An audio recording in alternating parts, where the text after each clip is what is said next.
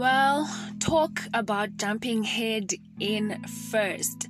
That is exactly what I'm doing with this podcast. I am literally jumping head in first.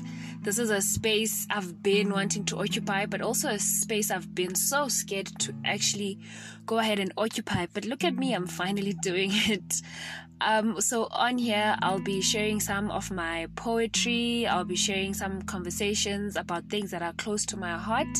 And so if you are listening to this introduction, that means you'll be on this journey to grow with me. So I realize some things really you don't need to wait for someone to actually listen. You just need to do it, and someone is going to come and listen. And it's really about defying one's own fears.